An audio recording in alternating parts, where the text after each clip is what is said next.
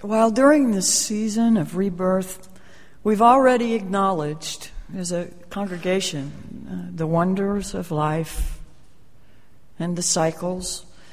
We've honored spring. We've had the opportunity to participate in a ritual celebrating Ostara. But in some way, it strikes me that it would be very easy for us as Unitarian Universalists to experience a real disconnect with some aspects of the things that other people celebrate in this season. For the past several days, our Jewish friends and neighbors have been celebrating Passover, which ends tomorrow. They commemorate the angel of death passing over their houses, sparing the lives of their firstborns, while the lives of the firstborns of Egyptians were taken. Events which they believe led to the liberation of their ancestors from bondage. Our Christian friends and neighbors are today celebrating Easter, commemorating the crucifixion and resurrection of Jesus of Nazareth, events which they believe led to the possibility of liberation from bondage to sin. Many of us have our roots in one of these traditions and grew up believing it possible that some supernatural source could and quite possibly would intervene if circumstances were dire enough.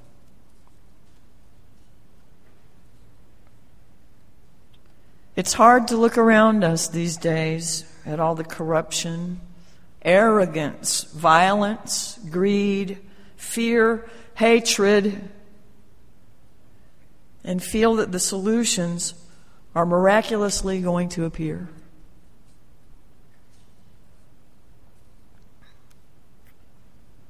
The miracle of thought, the processes that we have come to be able to run between our ears Thought leads us to recognize that the better angels of our natures don't always win the battles. We may find a nostalgic longing for explanations that leave us with less personal responsibility for turning all this around. Because after all, many of us have invested good portions of our lives in trying to make a difference. And after all our efforts, the shadows that surround seem to have grown stronger and deeper. Power brokers around the world operate in employing tactics that read like a list of the seven deadly sins and far too often seem to get away with it. Every now and then, I let my mind sift down into the world to a place in which I begin to feel too much in the world. It's tiring to live there, it's exhausting to live there. The not of the world part floats away for a short time, and my responses have less perspective. Matters of the world feel more urgent and desperate. Last week I was working in South Louisiana, and I didn't have access to computer or television or even really a decent radio signal or, or telephone signal for that matter. Um, it was pretty nice. but once I plugged back in, bombings and killings and barriers to negotiations were all over the news. The stories hit like stinging rain. Then driving back, I was running through my mind some of the images that I had encountered on my trip alongside the beautiful.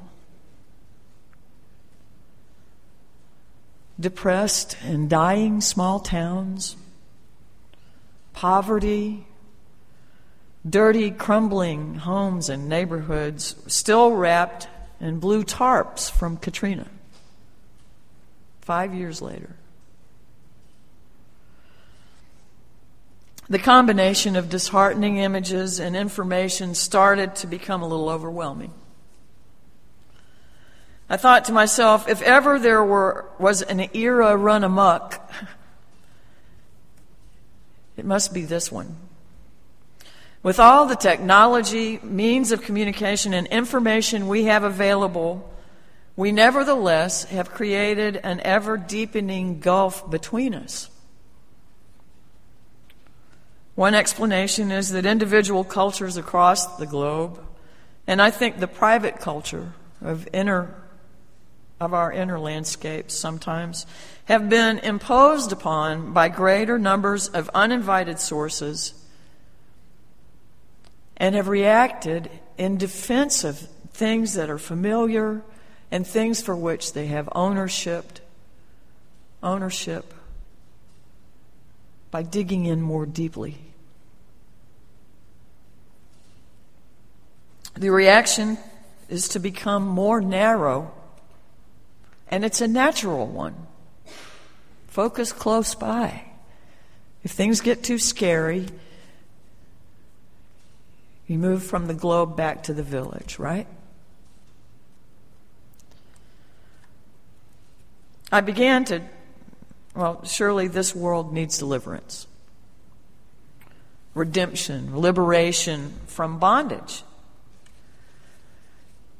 My response was to start channel surfing. I found vinegar spewing talk show hosts, angry and insistent sounding religious programs, and music of various sorts blues, country, urban, classical, rock, pop, and religious. There were public radio stations of different slants, this side or that. But what I found most comforting was something that felt particularly open and honest to me. I think I'm a pretty harsh musical critic. It isn't very often that when I'm listening to music, I believe what I'm hearing.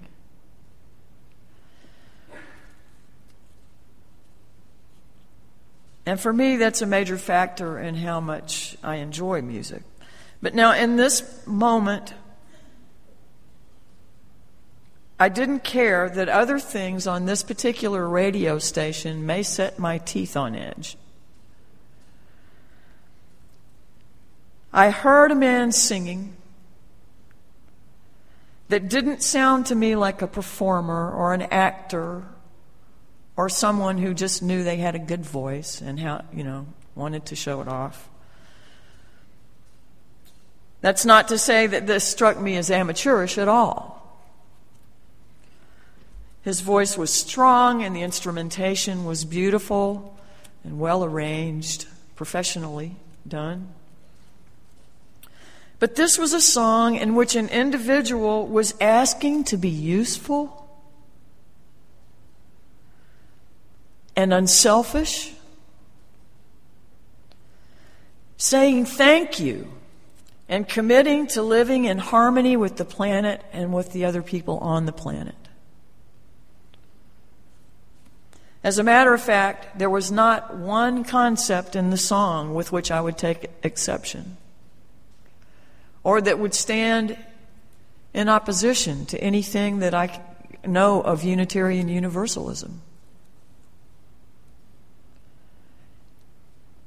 And there,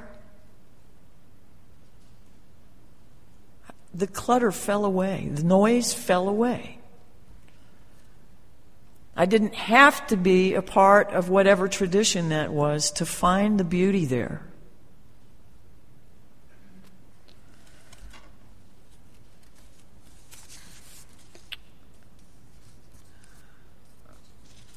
as soon as that was over and things started happening that kind of changed how I was feeling, I turned off the radio.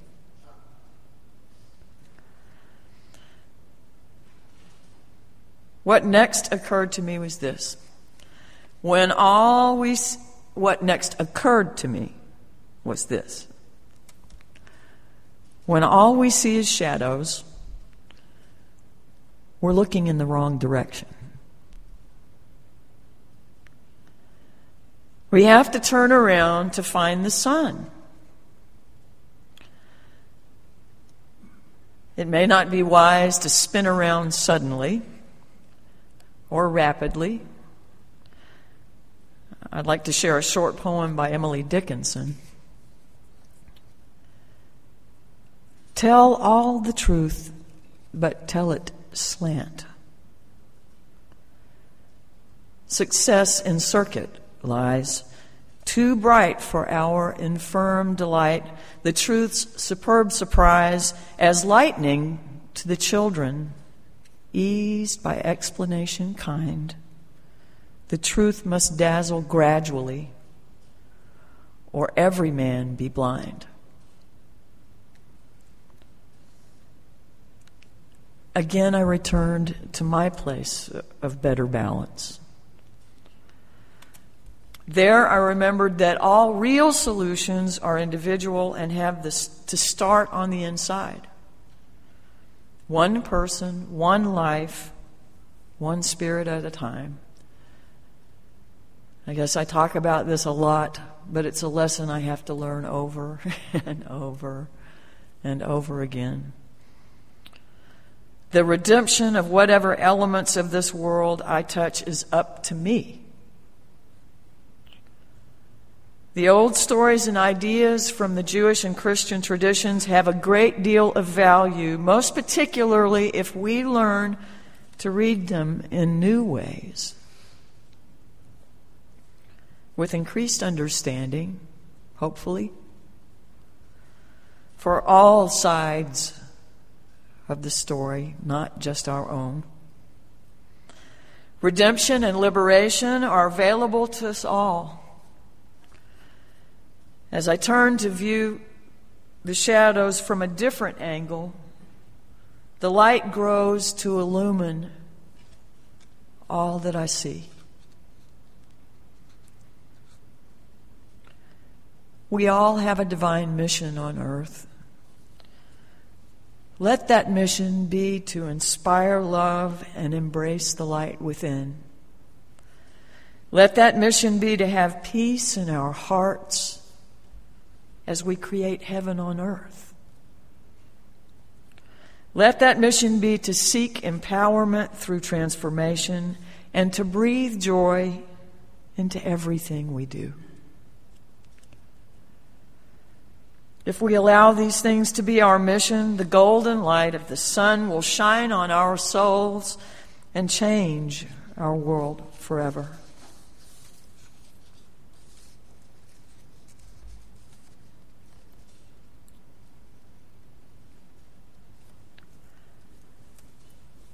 Sir Isaac Newton wrote For nature is a perpetual circulatory worker, generating fluids out of solids and solids out of fluids, fixed things out of volatile and volatile out of fixed, subtle out of gross and gross out of subtle.